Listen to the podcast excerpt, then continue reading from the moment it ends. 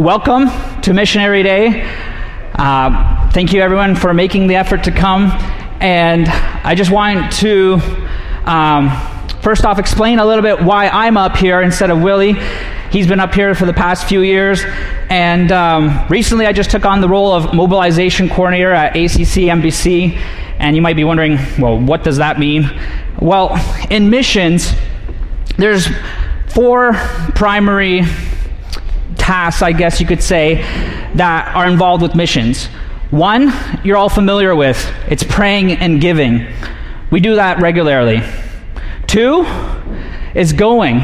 We know of people have gone, and we're going to be talking with some of them today. Three is welcoming. Because of migration, uh, a lot of foreigners will move to North America, and we can actually welcome them into our society and show them the light of Jesus. And that's a very basic version of welcoming. And lastly is sending. We need people that focus on sending missionaries out there because we don't have enough out there. You know, we look at, you know, our church, yes, we have missionaries out there, but there's not enough of them.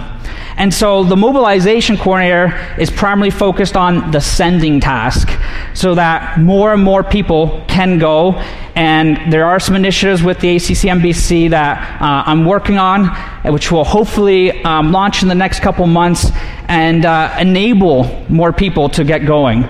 So uh, what I want to do is um, basically start off with Um, C L M. C L M is Canon Land Ministries for those that are that are new here. Um, we have a lot of new campers this year, and so I'm really thankful for that. And um, so the format's changed a little bit. I'm going to be doing a, kind of an interview style so that you can hear from the missionaries themselves rather than watch uh, a PowerPoint or a video. Um, yes, there are uh, PowerPoints with pictures, but the focus is on them talking to you. So without further ado, welcome. This is Juan Viljalba. He is a board member with C L M. This is Nilson Ramos. He is also a board member with C L M. And this is Jake Teeter. He's with the Mansfield Church, but he's very involved with the C L M ministry, and he'll be helping translate some of Nilson's comments. So Juan, can you tell me, uh, at C L M, what are some of your biggest challenges um, and victories over the past year? Well, good morning first. The big challenge was, the first of that was donations. We were almost closing C L M because donations were, were very low, and we don't have money from Brazil to keep all those kids. And a big victory last year, donations started to uh, getting better, but we will Uh, you need to keep that because a good thing right now is that exchange is high, but if, if it gets low, we have problems again. Good, good. Thank you for letting us know about the, the funding issue. So in regards to the ministry, what are some like big goals or um, objectives to do with the ministry in the future? Well, the uh, What, it, what we really think about is the soul of the, all the, the, the ministry, the kids, the yeah. caregivers. This, this comes first. God comes first. It's all about Him, nothing about us. And what are our plans? We are working right now with um, family, family groups. Why that? Most of those kids, they come from broken houses. Uh, and in my point of view, the most important institution we have is family. And when our society is bad, it's just a reflection of, uh, a reflection of our families.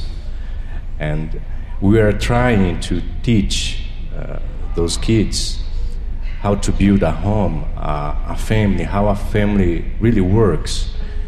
Just to to give you an example from one family, one of the guy, they are two brothers, they're not just one. Um, they come from a family from, I think, five brothers. Three, three of them are in the jail right now. Murder, uh, stealing, mm-hmm. a lot of things like that. And uh, and uh, those two boys that live with us right now, when they were younger, the bigger one um, most of time made a stay in a in a wall, in front of the wall, okay. and start to, um, and start to uh, throw knives on them, throwing knives. Oh, wow. That's the kind of example of a family that you have there many times, just violence. How do you think will be a family of a little boy that grew up in that uh, group, that family? Mm-hmm. Not good enough. Yeah, no, a family where so many of us are blessed with great families growing up, and it's definitely a challenge to work with uh, the children that have broken families. So in regards to you know, taking care of these children, how does the cost per child at C L M compare to other child care facilities in the area?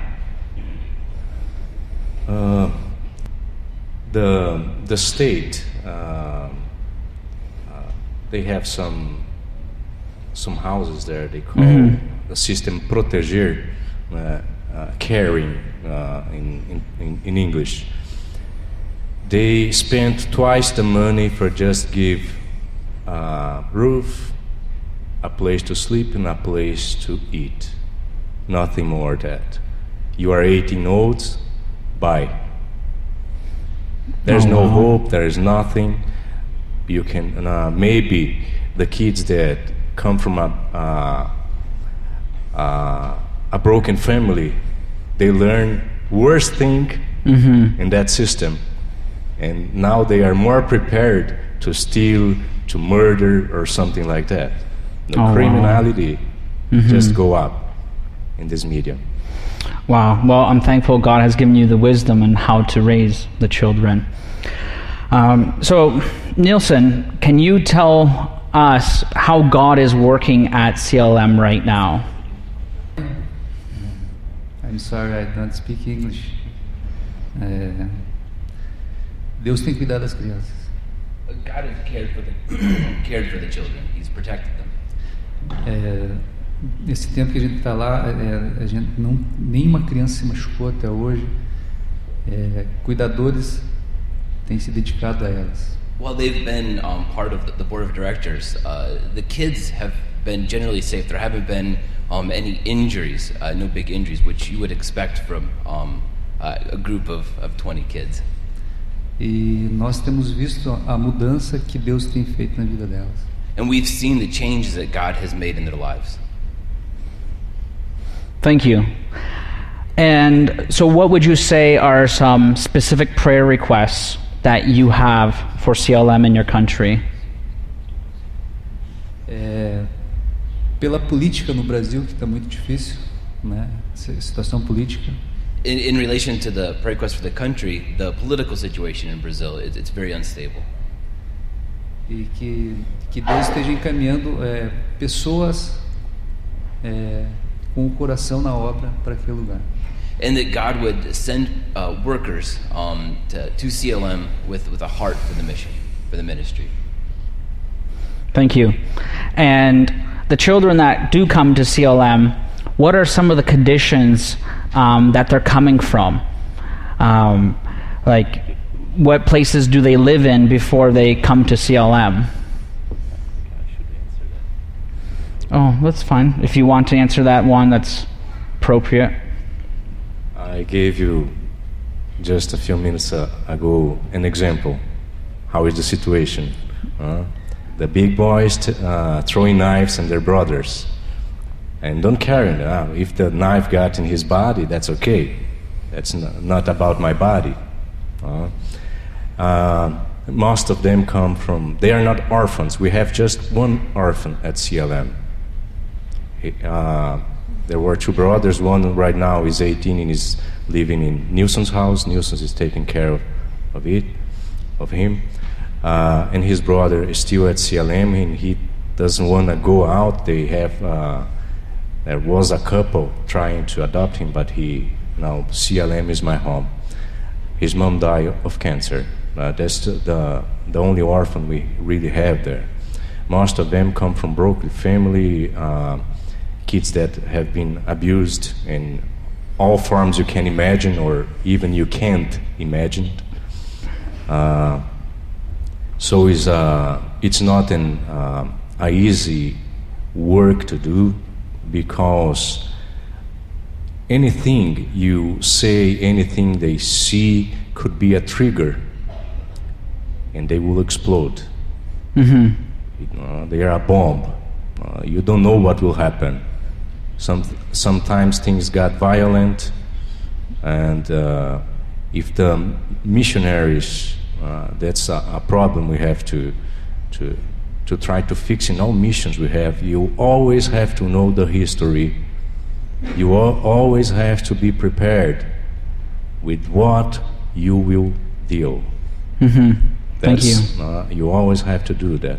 The, then it's not just uh, uh, a physical task, it's spiritual, a lot of spiritual stuff too. And uh, they, there, there was an example. I uh, was a, a little girl. She was raped since five years by by her stepfather. Oh, wow. Until teenage, and. Uh, That's the kind of, of uh, they are hurting in their souls, not the body, mm-hmm. the soul. And the soul, we can't do anything. Just God can do it. And we have to be prepared to, uh, and our caregivers have to be prepared to do what? Uh, you can't treat the, uh, those kids as your own kid when you're educating it. Because mm-hmm. if you want to Uh, maybe give him a batch if he's a, a little boy. He already knows that language. Yeah. Violence. Yeah. You can't do that. Wow. You have to talk. Yeah. Talk and don't expect anything. Always keep your mind in God and pray that God will give you w- wisdom to control the situation, because you will not have control in anything. You will heard many times things you don't uh, never expected. Mm-hmm. You will hurt. Yeah. These things will hurt you. And I'm not saying that because we have those kids in C L M or something I read in a book. It's something I live every day. I adopted a child. I live this every day. You're not my daddy. You are not a good father, uh, you are bad, and every time you have to correct, you most of time you will have a problem, uh, because you have to uh, keep your mind always on, in God, and trust that He will give you the right thoughts to uh, that situation uh, have mm-hmm. a good end. Yeah. Well, I really appreciate that insight into the ministry, and I pray that God keeps giving you um, both the wisdom to, to continue to lead this. Um, unfortunately, that's all the time we have for now. Um, If anyone is interested in learning more about the their ministry at C L M, uh, they are doing a forum Wednesday afternoon at three o'clock in Campus Center. So that's Wednesday, three o'clock at Campus Center. So I just want to thank you guys for coming on stage. And at this time, thank you guys. You just go around the back there. At this time, we're going to bring up um, two fine people from Paraguay, Gabriel and Hadassah Caballero. Thank you guys for joining us. Please take a seat. For those that don't know um, these two, um, Gabriel is the son of Karen and Oscar, uh, who are uh, with the Paraguay ministry, um, and Hadassah is his wife. And we're very thankful that they're here with us today. Um, they are working on a, a new project called Escuela de Vida. Um, it means School of Life. And uh, to introduce you um, to their ministry, um, they've prepared a short video Um, that I will now play. Um, if we can get the lights dimmed, um, we'll get this going.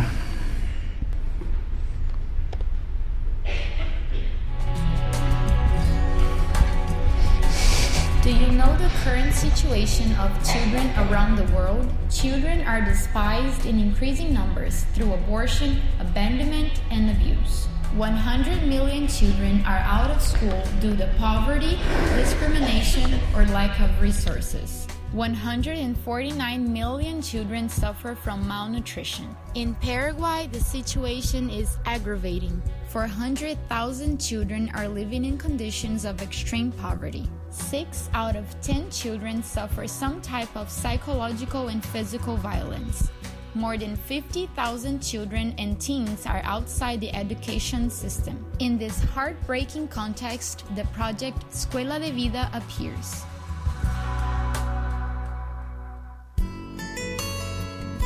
The Escuela de Vida project was first created in July two thousand five by the Association Comunidade Vida in Brazil.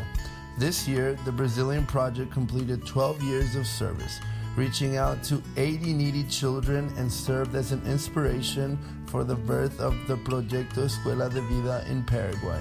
The Proyecto Escuela de Vida Paraguay began in March two thousand eighteen as a charity and non-profit social project in the neighborhood of Las Garzas in the city of San Antonio.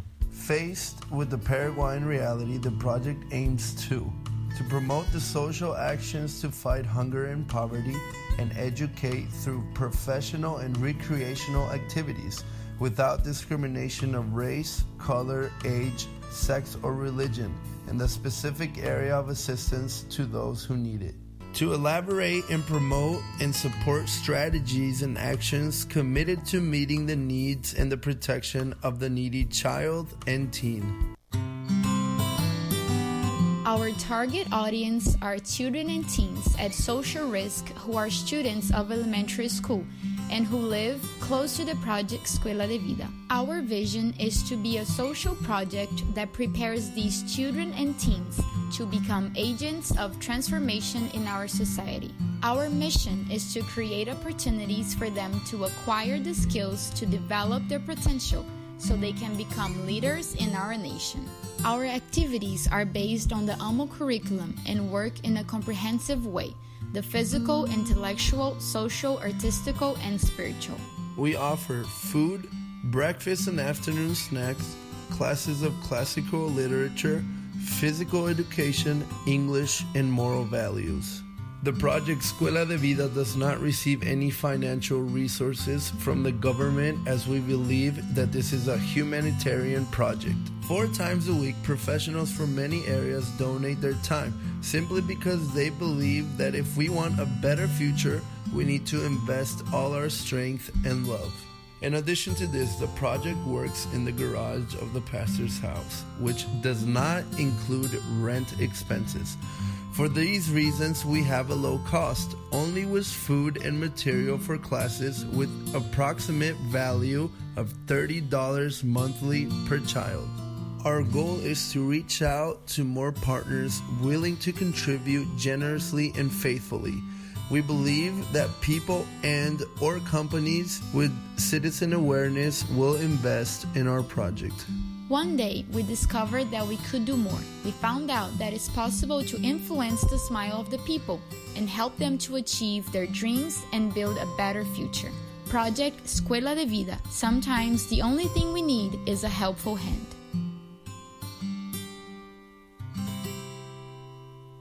Great video, guys. Um, there's a lot of detail put into that, and uh, it clearly shows. Um, There's not a lot of questions that, you know, I have about the ministry and what it does, but what do you guys see as some of the um, upcoming needs and opportunities in this ministry? Yeah, um, like the video show, the project is a nonprofit um, project. We don't have a lot of expenses, but we do have a very Um, important need right now that are classrooms. Um, we mentioned that we have our classes in the garage, and sometimes the weather doesn't help. So, no. But they never stop the kids from coming. They come in the rain, they come in the cold, they come when it's hot. Sometimes we squeeze ourselves in the corner because it's raining or because the sun is there. But they never complained. They never demanded class classrooms. But as as a project, we want to offer them that. We have um, a big space in the back part of our church that can fit at least three classrooms, and we could offer them a better place to receive the classes. And also we have our monthly expenses with um, administrative expenses and materials, like you said in the video, and it's thirty dollars monthly per child. So if you're willing to sponsor a child, you would be helping with our monthly expenses. And little materials like computers, projectors, and desks for the kids. Yeah. Those are just a little needs that would help our project in the upcoming year. Yeah, it sounds like the kids are really enjoying it if they come in any sort of weather. You know, too often, you know, we get a snowstorm or something like that. It's like, oh, great, I don't have to go to school today. But I'm sure there's not very much snow in Paraguay. Um, so in in regards to, you know, working on this ministry, what has God shown you about being his servant? Yeah, um, well, the first thing that comes to my mind is before serving someone, I have to serve God and his purpose for my life. And if I serve his purpose, then he will mm-hmm. lead me to the right person to serve. And I have my personal experiences that I'm Brazilian, and I came to the States for one year where I met my husband, and after that we responded to God's purpose in our lives, and he led us to Paraguay. And um, maybe that wasn't my first plan, but by serving his purpose first, I am now able to serve the people in Paraguay. I, I didn't speak Spanish before. I, I had to learn in the first months that I was there, but right now I can say that I found my purpose in serving God by serving people in Paraguay, even though that wasn't my first plan. But because of responding to that purpose, now I am a very good servant of God in Paraguay. Yeah, yeah. We heard last night, it's not about you, it's about him.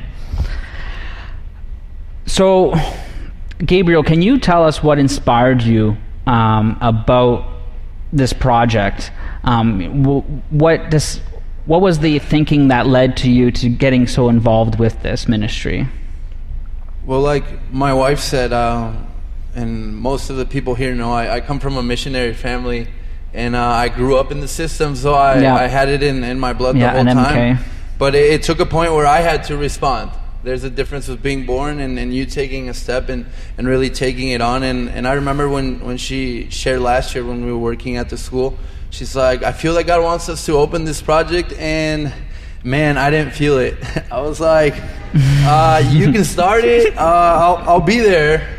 But I, I mean, because it required me quitting my job and stuff. And then mm-hmm. this year, everything happened, and God just opened the door, and, and we both quit our jobs, and we're like, we're, we're starting it. And it, it was a big step. It was a scary step, because um, it came a point where it was like, okay, we're gonna we're gonna follow what God said. So. It's it's something that I, I'm impressed coming to Eastern Camp this year that I see a bunch of youth today. And I, I, I told her last time, I was like, when I, when I was here last yeah. time, I was just a teenager. Yeah. And, and now I'm here and I see a bunch of people that have a calling maybe. Yeah. And I'm saying the calling is, is, is, co- is costly. Yeah. It, it's it's not easy. Yeah. But um yeah, we also have an, an invitation for anyone that wants to be part of this project. We have camps by the end of the year, which will be summertime for us. And if you just want to come and help, come and see. We need help with, with the camp, as in helping the student, the, the kids, being in teams, arts and crafts, yeah, yeah. games. So it's it's more that I, I chose to follow what God had yeah. for me, not just what he had for yeah. my parents. Yeah, no, that's great to hear. So there's a calling right there. If anyone's feeling led to help out in this ministry, there's definitely an opportunity. Um, and that's all the time we have for today. I really want to thank you both for coming on stage. Thank you so much. Yes. So much. Yeah, thanks for coming. Um, now I'd like to call up um, Zambia, Kenneth and Kaoma Makondo. Um, they've been uh, working in the, uh, the Harmony School there for... Um, quite some time. I remember when I went to Africa in two thousand fifteen, um, I had met Kenneth back then, and he was definitely there a few years before, so thank you guys for coming on board. Please take a seat and help yourself to some water if you wish. And I'm just going to bring up some pictures here of Zambia while we um, talk here. So Kenneth, um, There's been lots changing in Zambia, and so can you just talk about some of your biggest victories over the past year? Uh, first and foremost, we want to say thank you so much for this opportunity to be part of uh, the retreat and uh, the camp this year. Um, coming to the question, um, the biggest victories for the past year for us was that uh, we were able to complete the building of uh, the library, the secondary school, phase one, the girls' boarding home, as well as uh, the computer rooms. That's good. No, I've heard a lot about the computer rooms. Fortunately, I was not able to be there, being a computer guy myself, but that's good to hear. So those are some of your victories. What are some of your challenges over the past year? Uh, the challenges for the past year was that um, um, we, we, we really wanted to, and praying to God, to how best we can save the the girl children to mm-hmm. minister to them in totality, mm-hmm. uh, meaning that uh, you know these uh, we we have a good number of girls that uh, are abused. Yeah, and uh, we are praying to God that uh, one day we can minister to these children by ensuring that uh, they have a shelter they can call their home, so that. Uh, You know, as they come to school to get their education, mm-hmm. they can go back home and still feel very safe that, uh, you know, they are protected. And uh, mm-hmm. we thank God that uh, with the help of everybody, all the prayers and uh, uh, the gifts that we received, this was accomplished. That's great to hear. So that's, that's a great... Um goal for the, the, the future, as well as, you know, con- continue to working on it. Um, can you tell us, um, you know, being a project administrator, I, I failed to mention that, um, being a project administrator for um, this ministry, what does your typical work week look like? Okay, on that one, uh, I'll, I'll right. ask my beloved wife to start. Sure, yeah, sure. Just go ahead, Kaoma. Okay, our typical week starts at five a.m. with prayers. Then we prepare um, our children for school, and I prepare him for work as well. And um, they leave home around seven fifteen, seven twenty, somewhere there. So after that, I pick the children and drop them at school, and... Uh, From school, I get to the Lifesong Lodge to ensure that uh, uh, everything uh, is in place uh, for the day at the lodge.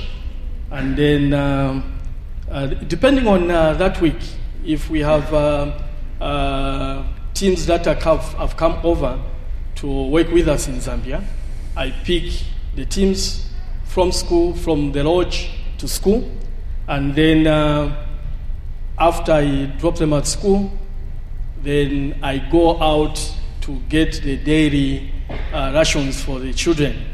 We currently have five hundred thirty-five children uh, oh, wow. at school, uh, whom we uh, ensure that they have breakfast uh, in the morning.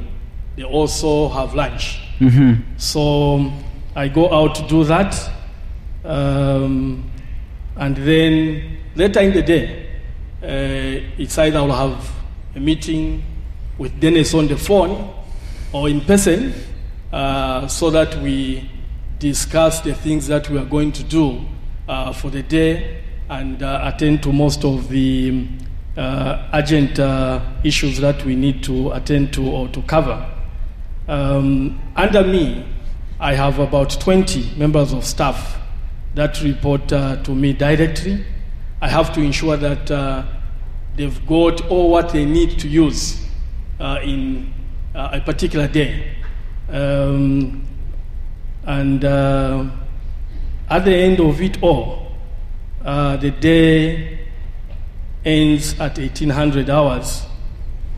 Uh, but, you know, my phone is always uh, on, and I'm always on duty uh, because many of the times when I'm called to attend to any eventuality.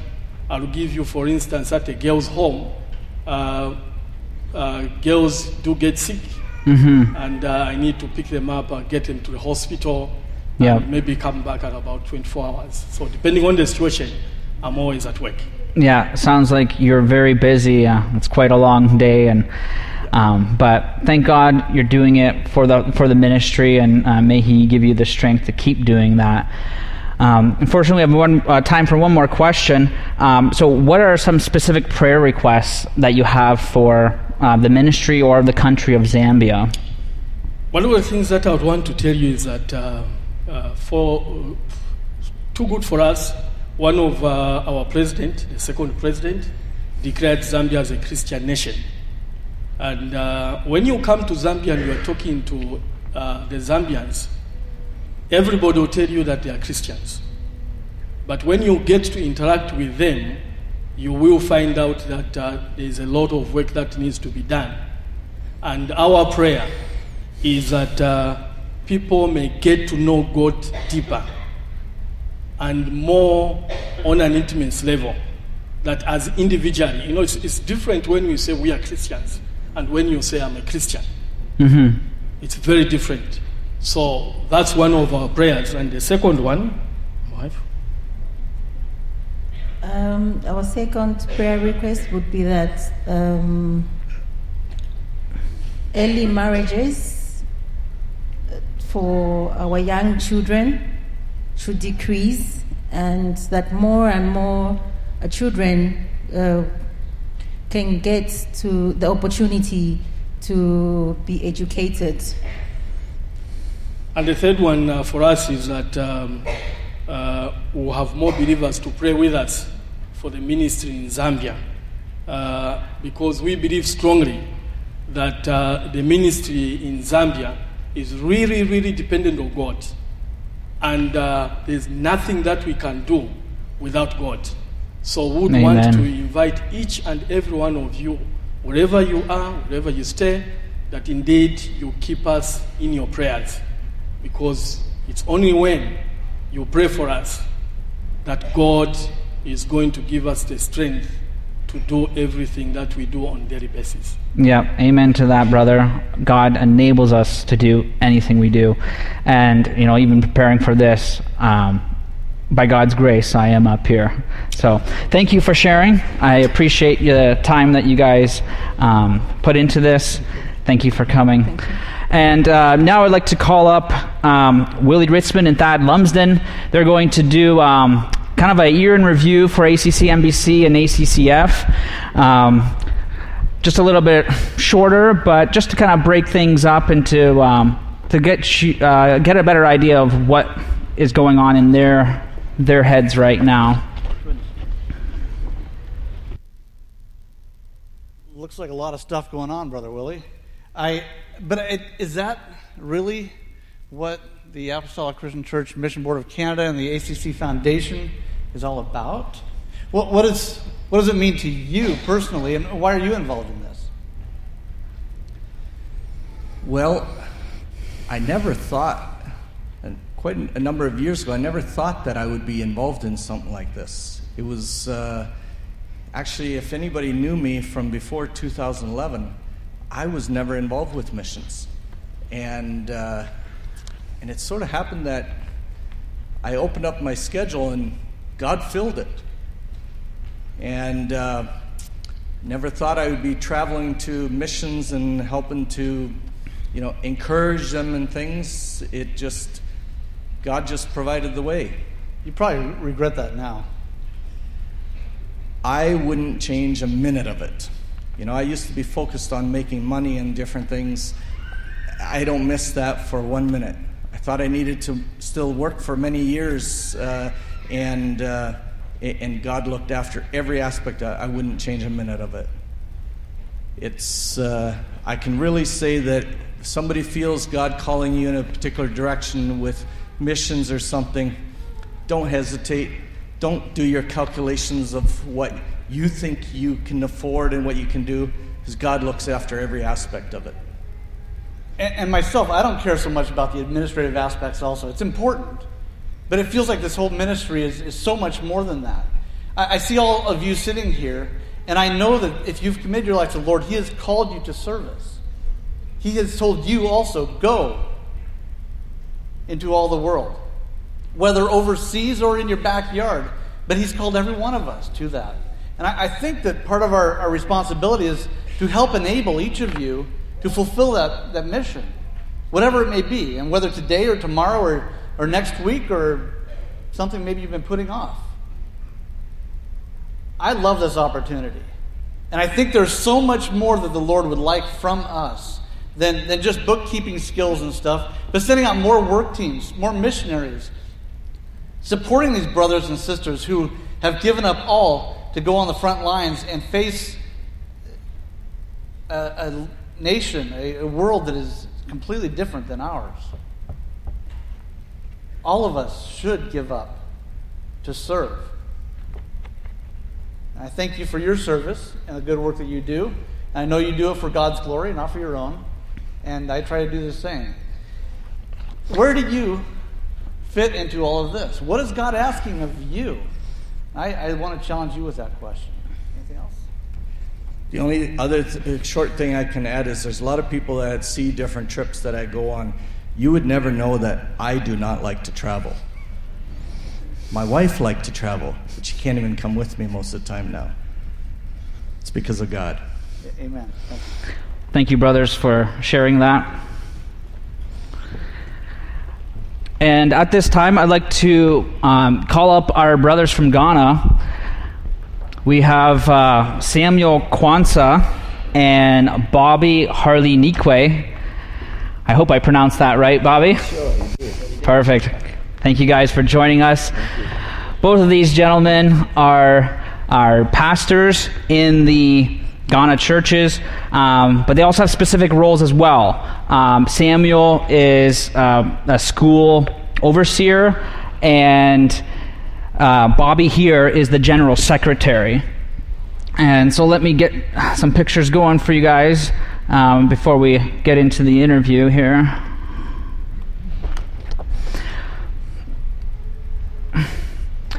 Um, actually, this is not the video yet. Um, Thanks. So, gentlemen, um, a lot of people don't know what's going on in Ghana, so tell us about some um, some of your victories in the past year. Either one of you, uh, if you want to elaborate. Samuel Kwanzaa. Okay, thank you very much. I am Samuel Kwanzaa. I happen to be the chairman of the Faith Evangelical Mission School Complex Board. And um, our basic role is to formulate policies and then come out with innovative ideas by which we can grow the school. Um, back to your question. Some of the Hold the mic closer just so people can hear you. Some, over the past few years, I, I personally believe that before you can talk about the victories that you have chalked, um, you need to fight some battles. And over the past few years, we, we have been fighting a whole lot of battles. But then by the special grace of God, we have been able to overcome a whole lot of them. There are still other battles that we need to fight. Uh, but notable among the victories that we have chalked happens to be the flooding situation that we have been able to resolve. Now, the place where the school is located happens to be a flooding area.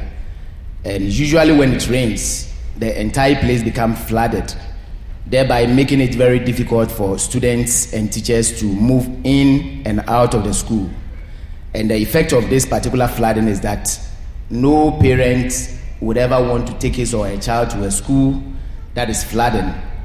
But not too long ago, that is about last year, we received so much funds from um, our missionaries here and abroad. And as I speak, the entire compound has been concreted. A very solid concrete work has been done, and as I speak with you, whenever it rains, within the next ten to fifteen minutes, the entire rain would just flow to the next side of the road, and it actually makes it very easy for students and teachers to get back to their work. So I believe, basically, I believe that this is one of mm-hmm. the things. Just to add up to the successes that we have shot, um, we have also been able to um, erect a fence wall in front of the school and at the back of the school. Now, the reason why this one is very important has to do with the fact that as of the time when the wall was not erected, um, you know, the whole place was actually opened up, and it really made it very easy for cattle, cattle to come to the school compound to graze. And we also have situations where people move just in and out of the school.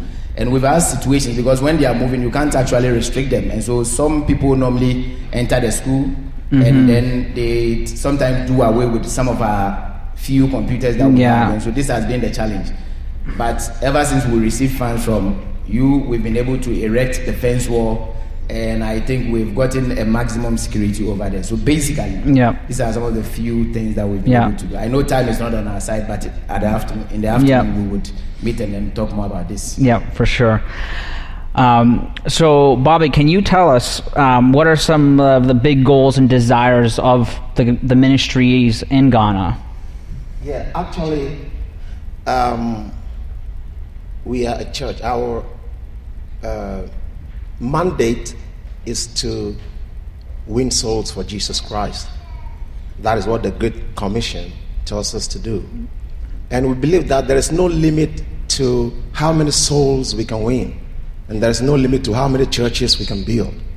So, uh, personally, what we intend to do is to be able to increase the work that we are doing in Ghana. In our estimation, We we have about fifty churches in, in Ghana, but in our estimation, we haven't done much because God wants us to do more. Um, the urban evangelical, the urban um, rural um, evangelical drive that was um, spearheaded by Rex um, saw us opening a lot of a lot of churches in the capital.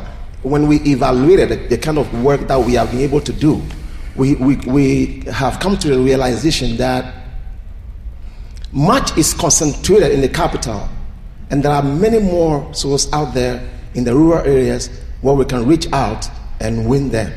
So what we want to do right now mm-hmm. is to be able to have a, a church in what we call uh, metropolitan uh, capitals, where we can use those as central points to reach out to the people in the rural communities, because there are a lot of people in the rural communities that can be reached, you know.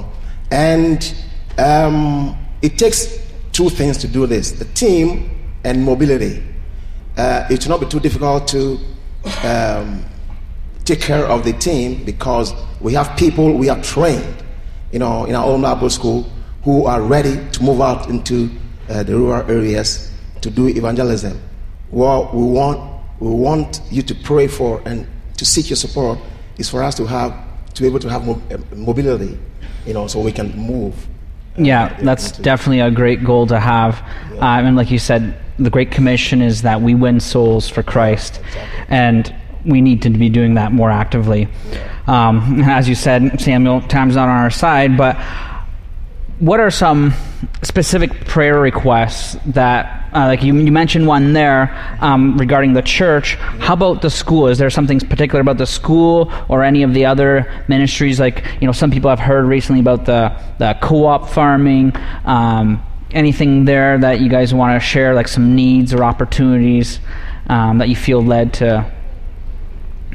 Okay, um, let me talk about some basic needs that I believe um, the school is um, in desperate need of. Um, as we speak, we have been able to actually put up an I C T lab, that is a computer lab, lab okay, yeah. where students normally go and then they have access to um, the internet. Yeah. And it actually makes it very easy for them to access the internet and then do their homeworks. But one thing that I discovered was that the computers were not enough. We've been able to secure close to about twenty computers. Mm-hmm. And um, we, in, in, the, in the computer lab, for instance, we have close to about fifty. The computer lab can actually contain about fifty computers. Oh, wow. So, so I just want to make a very passionate appeal to um, you listening yeah. to me. If you have any used, slightly used laptops, computers, or anything, um, you can get in touch with us and You might think it's a youth thing, but you might not know how the people, the children in Ghana would appreciate it and, and how valuable it will actually mean to them, and the kind of prayers that they would, they would actually pray for you. Um, what we are trying to do is to use our computer lab as a resource center, okay, where other schools within the community can easily come to our school and then do their computer work, because there are so many communities within our yep. school who also do not have access to the computer. And we believe that as Christians, if you are, as a Christian, if you have something, you should not only keep it to yourself. It's wrong. And so we just want to open up to the other schools over there. But then that is actually going to come up with a fee. And what we intend using the money to do, at least we take something small. It will not be like we are charging them, but we need a fee, mm-hmm. so that in the situation where there is a damage, we can yeah. easily use some of the money to repair. Yeah. Um, we also want to use that same facility um, to train most of our pastors, yeah. uh, so that they will be computer literate, and then most of um, the church members. So I believe that we seriously need this computer thing to actually drive the vision of the school. Yeah. Yeah, I, I want to add up to, to sure, uh, sure. the school situation. We are quite aware uh, that a lot of support has come to the school, relatively. But I, I, I just want to say that uh, that is justifiable, and that is justified considering um, the nature of the structure. It's a very huge structure. It was not meant for... Uh, uh, school like mm-hmm. this. It was meant for a tertiary institution where we'll offer degree programs in various subjects, including a theology. Yeah. So it, that, that was Rex's dream. Yeah. You yeah. know, and we think that that dream lives on. Yeah. No, that's great information. And as you can see, there's definite needs here that can be filled. Um, gentlemen, I want to thank you both for coming on stage and sharing about your ministry. Um, At this time, um, I'd like to get the uh, brothers from Papua New Guinea up. Um, and just as a side note, if anyone wants to hear about more about the Ghana ministry, they are doing a forum today. Um, it was actually mentioned this morning that it was in Campus Center one oh five. It's actually in Martin Chapel, the building up the hill. And that's with Paraguay um, at three p.m. So that's today with Paraguay at three p.m. And I'd like to introduce you to Peter Harut. This is um, the country evangelist for the Good News Christian Church in Papua New Guinea. Thank you for coming on board, if you have a seat. And this is Rex Eppie, the General Secretary, as you heard last night when he shared his testimony. Thank you, brothers, for coming on board here. Um, however, before we do um, get into the discussion with these two brothers, um, I'm just going to show a brief video clip here. So if we can get the uh, the lights dimmed.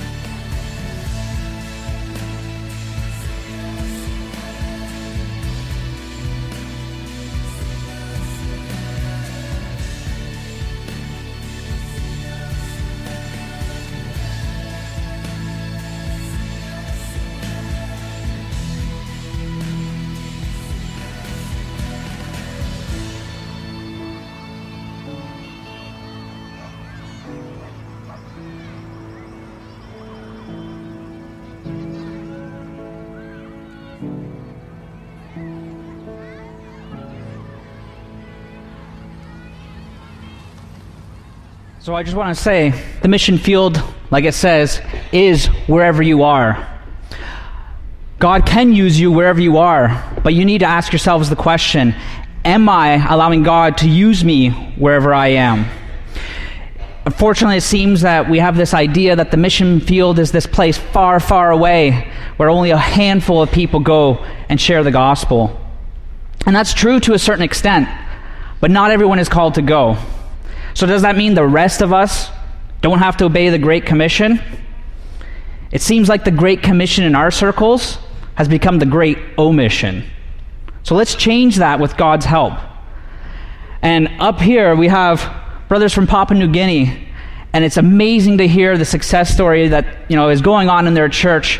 You know, one hundred forty churches, close to eighteen thousand members, and let's not get focused on the numbers because they don't even do a number count, but coming up in September, they have a baptism with two hundred souls. That's amazing.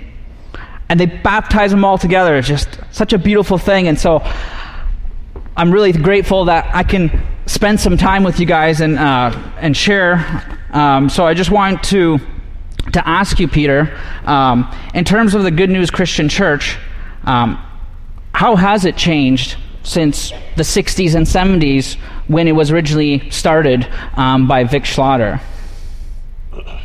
Uh, thank you for uh, giving this opportunity so that we can uh, share what is happening in Papua New Guinea. Uh, firstly, God has ch- uh, sent uh, Victor and other missionaries who have come to our place, our home country, and they have established uh, churches uh, with uh, people uh, at that time. Mm-hmm. Okay, uh, the church grew and people expanded uh, from generation to generation. I think it's almost uh, fifty years plus. Now the church has uh, uh, grown uh, in a bigger way. When uh, Vic and Ed and all these uh, missionaries came, they have started small. They have started small with few people. Few uh, people, they were primitive, Stone Age, where they had no education, no development, no whatever. But when the education came, government came, uh, when the things changed, the gospel also extended together. So uh, now we have um, many local churches with many pastors, with uh, many uh, new believers coming into uh, Jesus. So uh, that's where we are growing uh, in, in the church, in the fellowship. That's great to hear. So as you've seen the church grow, what are some of the lessons you've learned over the years as you've seen the church grow? Um, yeah. uh, some of the lessons we learned uh, during those years is, um, well, uh, the church is the church was um, is set up in a rural setting where you have no access of uh, of transport. We re- in those years we've been relying on planes. But uh, but then when the when there was changes taking place, we were lacking of uh, human resources, and so when our brothers from North America left, we we found it hard because in those years we haven't had uh, we had little education. You know, people who have gone to school as far as grade six and grade four and along there, mm-hmm. and so we hardly pick up the leadership roles as to how we will uh, extend the ministry. But then it was God's initiative. So lucky he trained some men, he prepared some men and women who should take on the leadership role, and we began to pick up the leadership role. And also, uh, since the, the church is in the rural setting where we have no access of uh, communication, that was one of the challenges we faced, lessons we learned, how we would communicate with other our Christian brothers here in North America and other, uh, in other places. But we rely on a letter was sent through the post office, and we have to wait two months to pick up from the post office to send the reports over here, and we were another two months to uh, to receive the reports. But then there was a challenge, but still God was in control. Yeah, no, that's great to hear. Yeah, it's amazing what technology can do, and yeah, I'm sure uh, Willie was probably a little bit frustrated when the reports were coming two months late, but it's it's good that uh, we're able to provide for you guys, that you can communicate with us um, much better now. So in regards to the church, what are some like specific prayer requests that you feel that we as um, the camp and all of our churches here in North America should lift up? Yes, uh, one of our special uh, prayer requests to you brethren here is about um, Muslim coming in, uh, Hinduism coming in, and we have other kind of like later descents or Mormons coming in, because uh, Papua New Guineans are mostly almost um, eighty-five percent are uneducated. Uh, they are being influenced and manipulated, and so they are easily taking root. And so it is a uh, it is a challenge for us, and specific uh, prayer request for you brethren here to pray, because this is very risky and a challenge for us. So uh, all kinds of movements movements going on. They have their own teaching styles. They have their own ministries coming up, popping up. And so these are some of the lessons we are learning, where the Christians need to bend on their knees and pray and seek God's direction, His wisdom, and His knowledge. And also, and also it is sometimes, because patients like me, I go to work six hours, eight hours to go for a church, local church visit. And so um, some of the lessons I learned in my ministry and leadership is like, Uh, you know, transport-wise. So God gives me the strength, God gives us the strength to walk over mountains, because our mountains are very high. So even our rivers are very rough and strong to cross over, you know, cane bridge road, uh, cane bridge. So these are some of the kind of, you know, challenges and uh, lessons we learned in our leadership, though the church is growing, but there are challenges alone. Yeah, it's it's definitely um, prevalent everywhere, especially with the Muslims moving in. They're counted as one of the world's fastest growing religions, and so we need God's wisdom to um, make sure that we um, are doing our ministries effective and being able to teach others the real truth um, of the gospel. Um, so you mentioned um, earlier regarding, you know, how the church has changed over the years. Um, you're definitely, um, you know, poor and disadvantaged. Um, so how can we at Eastern Camp um, change our lifestyle to dedicate to the values that God has for the poor and disadvantaged? Well, uh, well, I am hold needed the mic by a, you. Hold the mic a little closer. Well, I am needed by you, and you are needed by me, because we go to hold hands. I need you in my world, and you need me in your world. We need partnership. And so, to to strengthen that vast growing church, our local churches, and the people who are repenting and who are coming to know the Lord, and we baptized almost two to three hundred yearly, uh, we need men and women, you know, like computer I D, uh, computer specialists, drivers, mechanics, uh, youth workers, or even, well, we got a Bible school. We need, you know, Bible school teachers. We need partnership. You got to come, or either you want to pray, well, pray with us, or you want to support us with some physical, material things, well, you are needed.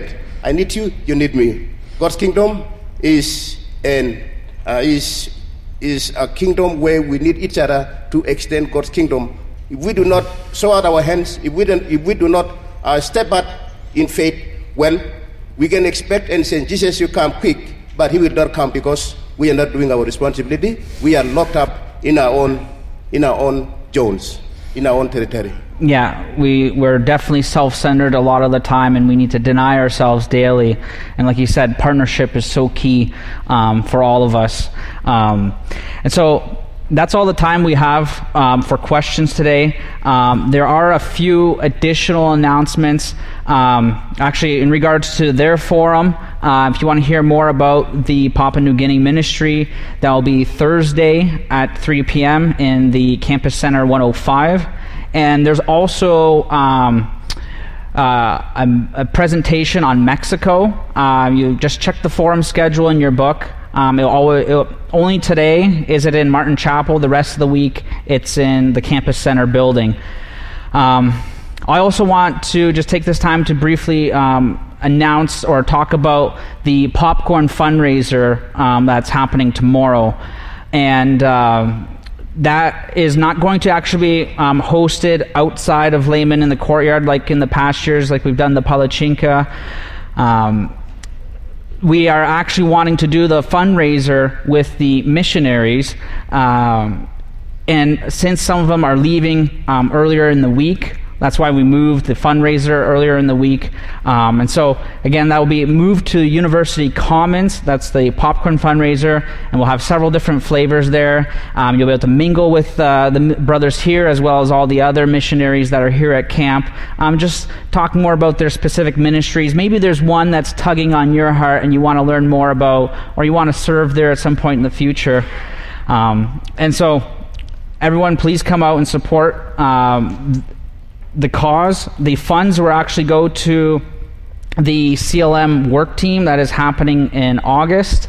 Um, A C C M B C is matching all donations, so a twenty dollar donation uh, is actually forty dollars. So let's let's contribute to a great cause. They have a number of buildings um, that need to go up. Um, you heard about them right at the beginning. Um, there's definite needs there, uh, and so let's help them out. And lastly, I will answer the question, you know, why didn't we do Palachinka this year? Um, I think I've gotten asked every hour I've been here at camp. Um, and let me tell you, um, we do want, we did want to do it.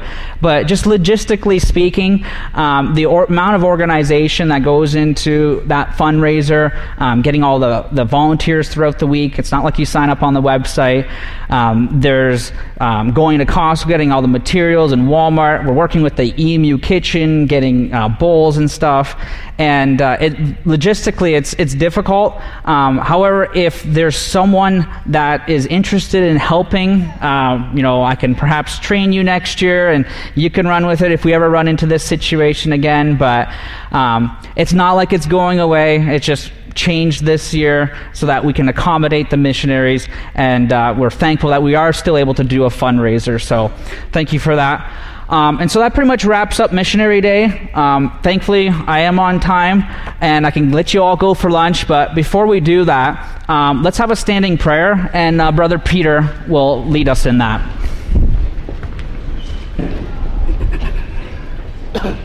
We close our eyes. Pray. Heavenly Father, you are God who is omnipresent, omniscient. You are God here to lead us forward in all directions that you want us to go. Thank you for this gathering, meeting friends from every corner of this world. Thank you for this program, this initiative taken by your own servants. Father, thank you. We are learning from each other. We are growing because of other brothers' encouragement and testimonies. Thank you for brother leading us today about the missions program as we end this program and go for lunch and other programs that is ahead of us. We pray for your special guidance and your protection and your care upon us today and until we finish this meeting. In Jesus' wonderful name, amen. Amen.